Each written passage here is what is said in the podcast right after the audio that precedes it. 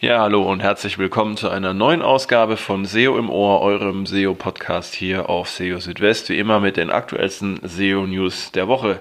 Und ähm, ja, die aktuelle Folge steht unter dem Motto indexiert Google keine schlechten Inhalte mehr. Hintergrund ist, dass ähm, zurzeit ähm, einige Webmaster sich darüber beschweren, dass Inhalte, die sie über die Google Search Konsole eingereicht haben, nicht indexiert werden oder zumindest mit Verzögerung indexiert werden.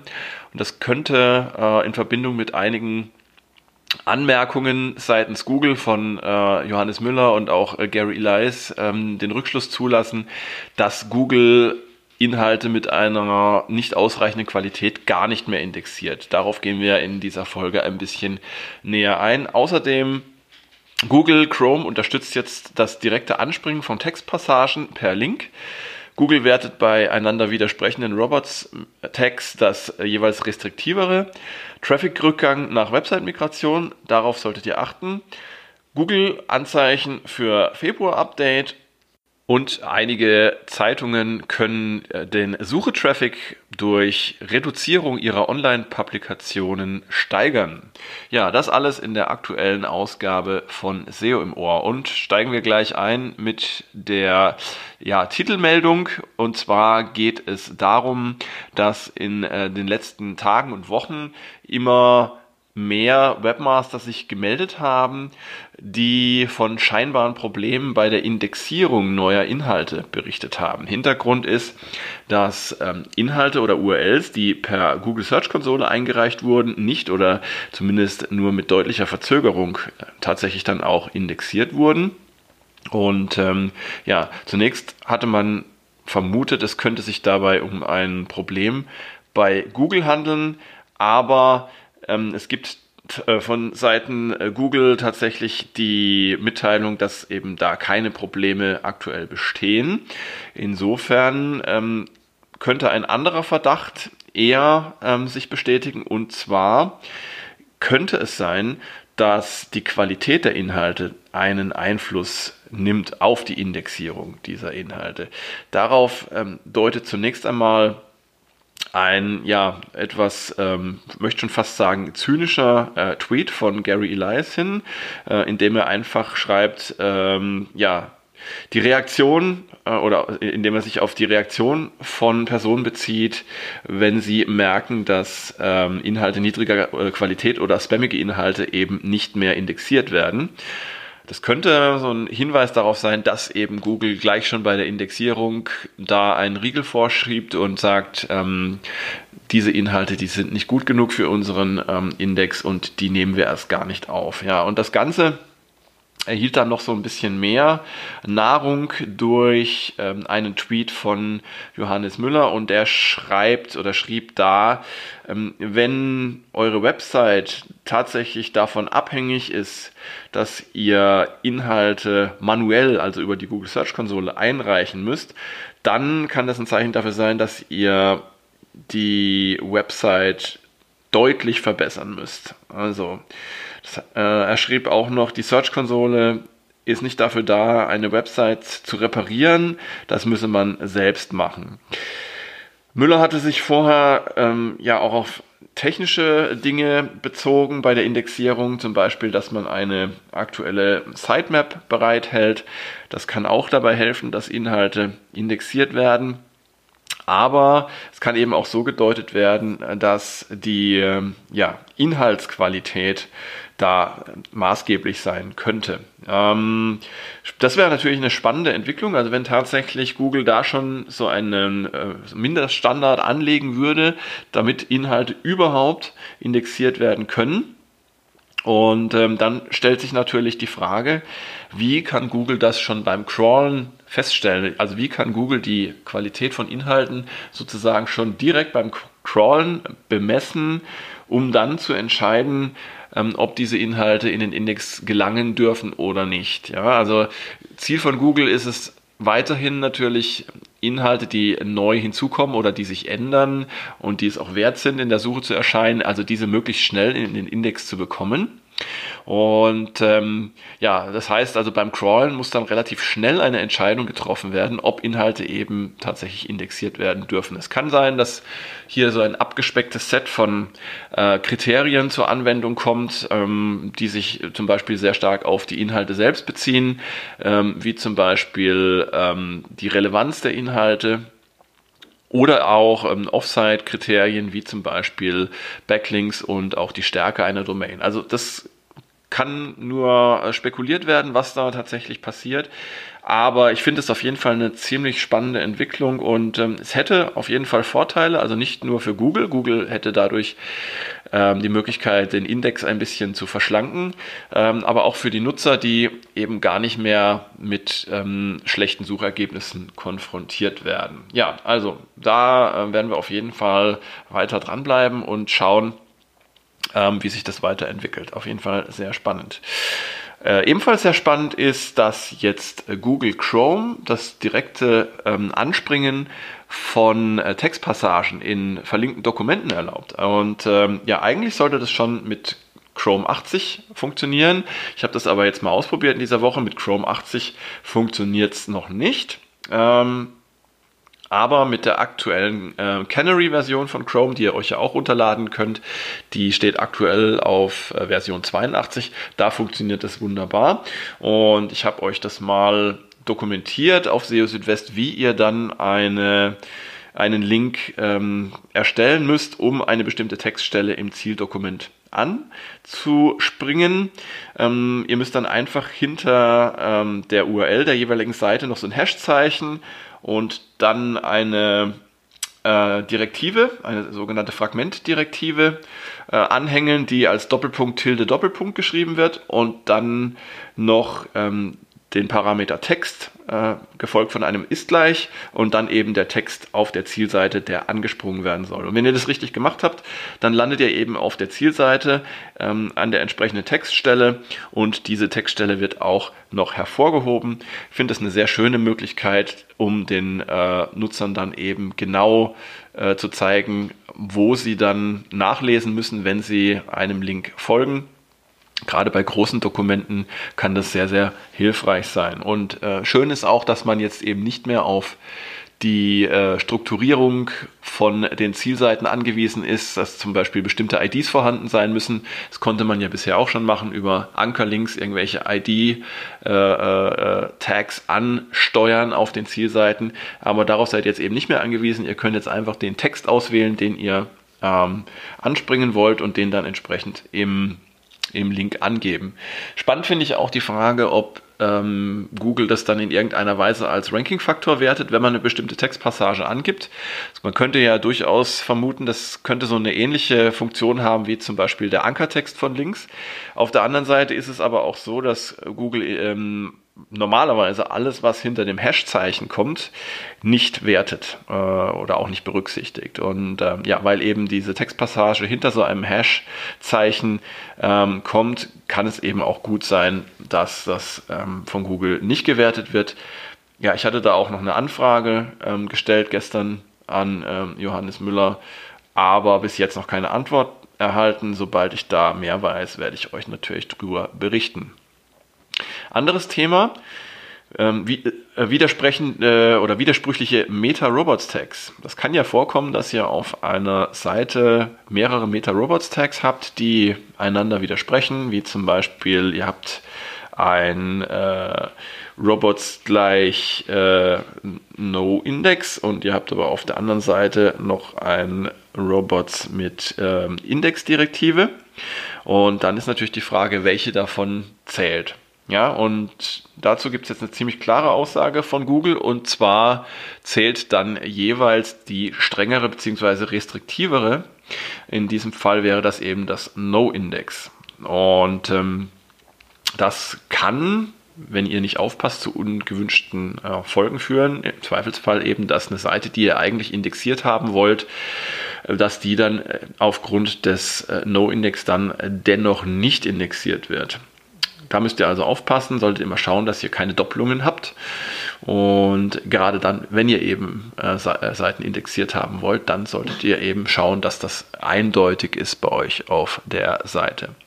Ja, und das kann insbesondere dann von äh, Bedeutung sein, wenn ihr eine Website habt, bei der per JavaScript äh, Metatext gesetzt werden. Es kann ja passieren, dass zum Beispiel im Standard HTML eine äh, ein bestimmtes Meta-Robots-Tag drin ist und dass ihr das dann äh, zusätzlich nochmal per JavaScript schreibt und ähm, wenn das dann nicht zueinander passt, dann kann es eben zu Problemen kommen. Also da immer mal nachschauen, dass hier Eindeutigkeit herrscht.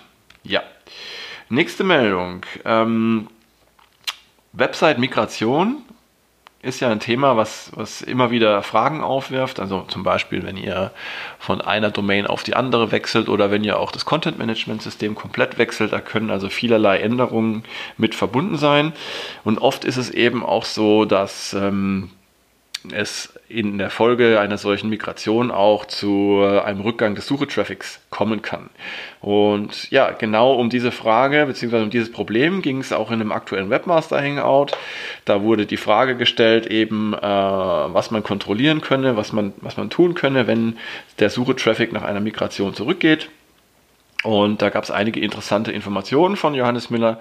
Zum Beispiel ähm, ist es so, dass ein reiner Domainwechsel für Google weniger aufwendig ist, als wenn ihr zum Beispiel die Domain beibehaltet, aber ähm, eine andere URL-Struktur auf einmal habt. Ähm, ja, der Grund ist, dass bei einer geänderten URL-Struktur ähm, Google ähm, diese erstmal verarbeiten und verstehen muss und die Zusammenhänge neu verstehen muss.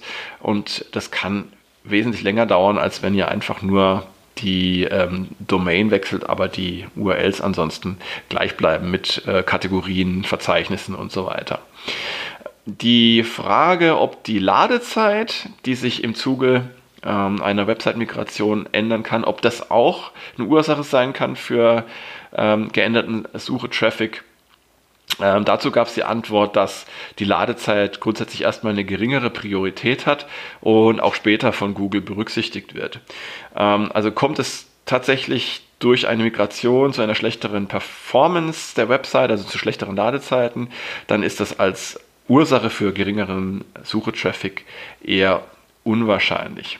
Um jetzt zu testen, wie die Performance in der Suche vor und nach einer Migration tatsächlich ist und wie die Änderungen sind, solltet ihr äh, Messungen äh, vornehmen bzw. Daten erfassen zu jeweils einem äh, festen Zeitraum vor und nach der Migration. Das sollten vergleichbare Zeiträume sein, die jetzt auch nicht von besonderen Schwankungen gekennzeichnet sind, wie zum Beispiel Urlaubszeiten oder sonstige saisonale Schwankungen. Und dann äh, könnt ihr einmal die Leistungsdaten für verschiedene Keywords aus diesen jeweiligen Zeitspannen ähm, miteinander vergleichen und auch ähm, verschiedene Unterseiten ähm, einander gegenüberstellen. Dann könnt ihr etwas genauer eben feststellen, was die Auswirkungen ähm, der Migration tatsächlich sind. Wenn ihr zum Beispiel Schwankungen äh, bei markenbezogenen Keywords äh, habt, ähm, einerseits, oder ihr habt Schwankungen bei nicht markenbezogenen Keywords oder Longtail-Keywords, dann äh, gibt es da unterschiedliche Erklärungsmodelle. Im letzteren Fall ähm, vor allem ist es wichtig, äh, genauer hinzusehen und zu prüfen, ob ähm, auf den jeweiligen Unterseiten auch die äh, gleichen Inhalte vorhanden sind wie vor der Migration. Ähm, wenn ihr zum Beispiel nach einer Migration weniger Inhalte habt auf den Seiten, dann äh, werden diese natürlich auf, auf der entsprechenden Basis beurteilt und dann kann es tatsächlich auch ähm, zu Änderungen kommen im, im Suche-Traffic. Auch eine geänderte Seitenstruktur, wenn ihr zum Beispiel andere Überschriften, andere Titel und so weiter habt, ähm, kann dazu führen, dass Google eine Website nach einer Migration anders bewertet als zuvor. Das bedeutet generell aber auch, es, es dauert nach einer Migration grundsätzlich eine Weile, bis Google alle Änderungen verarbeitet hat. Ihr müsst da tatsächlich Geduld aufbringen. Und aus äh, früheren Projekten kann ich aus Erfahrung sagen, dass das teilweise sogar mehrere Monate dauern kann, bis das soweit ist. Also da braucht man wirklich einen langen Atem. Ja, auch im äh, Februar, also im laufenden Monat, ähm, sieht es so aus, als ob Google wieder ähm, Updates durchführt. Ich meine, Updates werden bei Google ja regelmäßig und zum Teil äh, mehrmals täglich durchgeführt. Ich beziehe mich hier aber nur auf die größeren Updates und da sieht es eben so aus, als hätte es jetzt rund um den 2. Februar wieder mal ein größeres Update gegeben. Äh, wie immer ähm, habe ich da auf die Bewegungen geschaut, die bei diesen ganzen SEO-Wetterberichten oder ähm, Ranking-Trackern wie zum Beispiel Rank Ranger, Cognitive SEO, SERPmetrics oder SEMrush ähm, zu betrachten sind und ja, da sieht man eben, über all diese Tools hinweg deutliche Ausschläge. Und ja, wie immer habe ich dann auch nochmal ins Webmaster World Forum geschaut und auch hier ähm, häufen sich wieder die Einträge, die ähm, über ja, stark veränderten ähm, Suche-Traffic hm, berichten.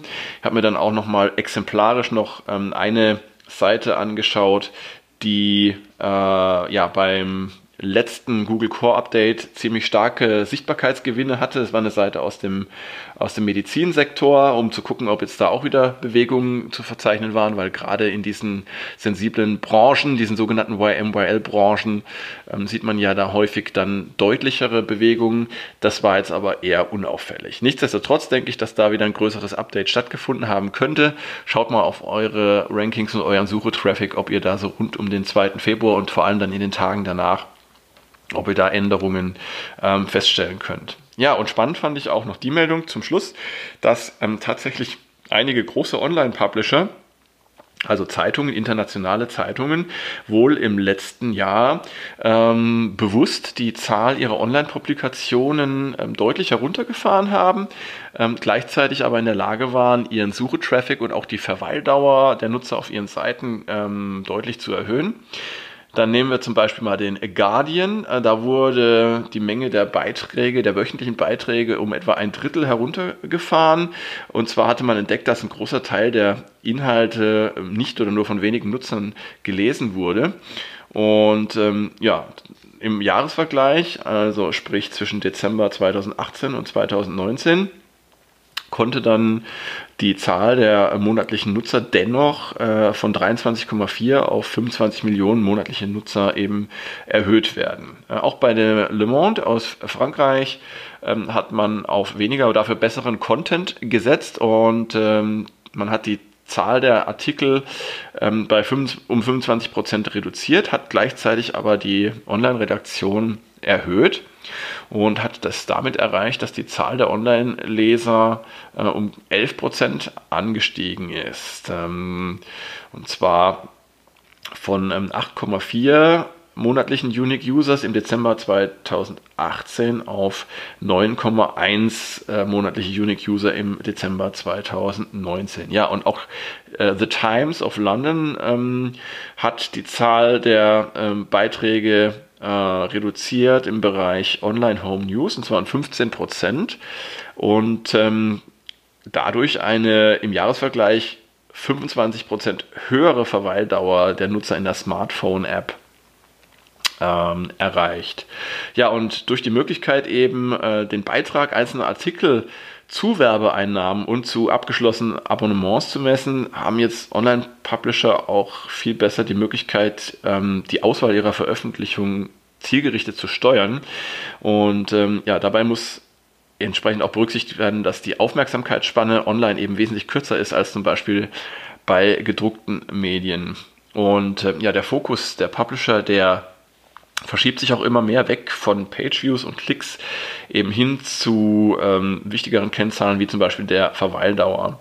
Und äh, die haben dann eben auch einen engeren Zusammenhang zu wirklichen KPIs wie zum Beispiel Zahl der abgeschlossenen Abonnements. Und ich denke mal, dass diese Entwicklung tatsächlich nicht nur für, für Zeitungen interessant ist, sondern eben auch für alle, die online publizieren, die Blogartikel schreiben ähm, oder andere Websites betreiben.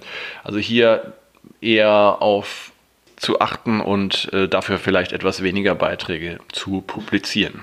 Und ja, es kommt natürlich immer darauf an, äh, in welchem Umfeld ihr euch bewegt. Also wenn ihr tatsächlich äh, in einer Branche unterwegs seid, in der es eben sehr, sehr viel Neues und Interessantes zu berichten gibt, dann spricht natürlich nichts dagegen, auch weiterhin viel und häufig zu publizieren. Aber wichtig ist eben, die Qualität spielt eine äh, große Rolle, auch bei den Nutzern, wie man jetzt an diesen Zahlen sieht. Von daher solltet ihr da eben sehr stark drauf achten. Ja, und das war's auch schon wieder bei SEO im Ohr für diese Woche. Ich freue mich, dass ihr dabei wart und jetzt wünsche ich euch erstmal ein schönes Wochenende. Genießt das schöne Wetter, solange es noch äh, so ist und habt eine schöne Woche und schaut gerne auch nächste Woche wieder auf SEO Südwest vorbei. Äh, es gibt hier natürlich wieder täglich für euch die aktuellsten SEO-News ganz frisch. Und nächstes Wochenende dann eine neue Ausgabe von SEO im Ohr. Bis dahin, macht's gut. Ciao, ciao. Euer Christian.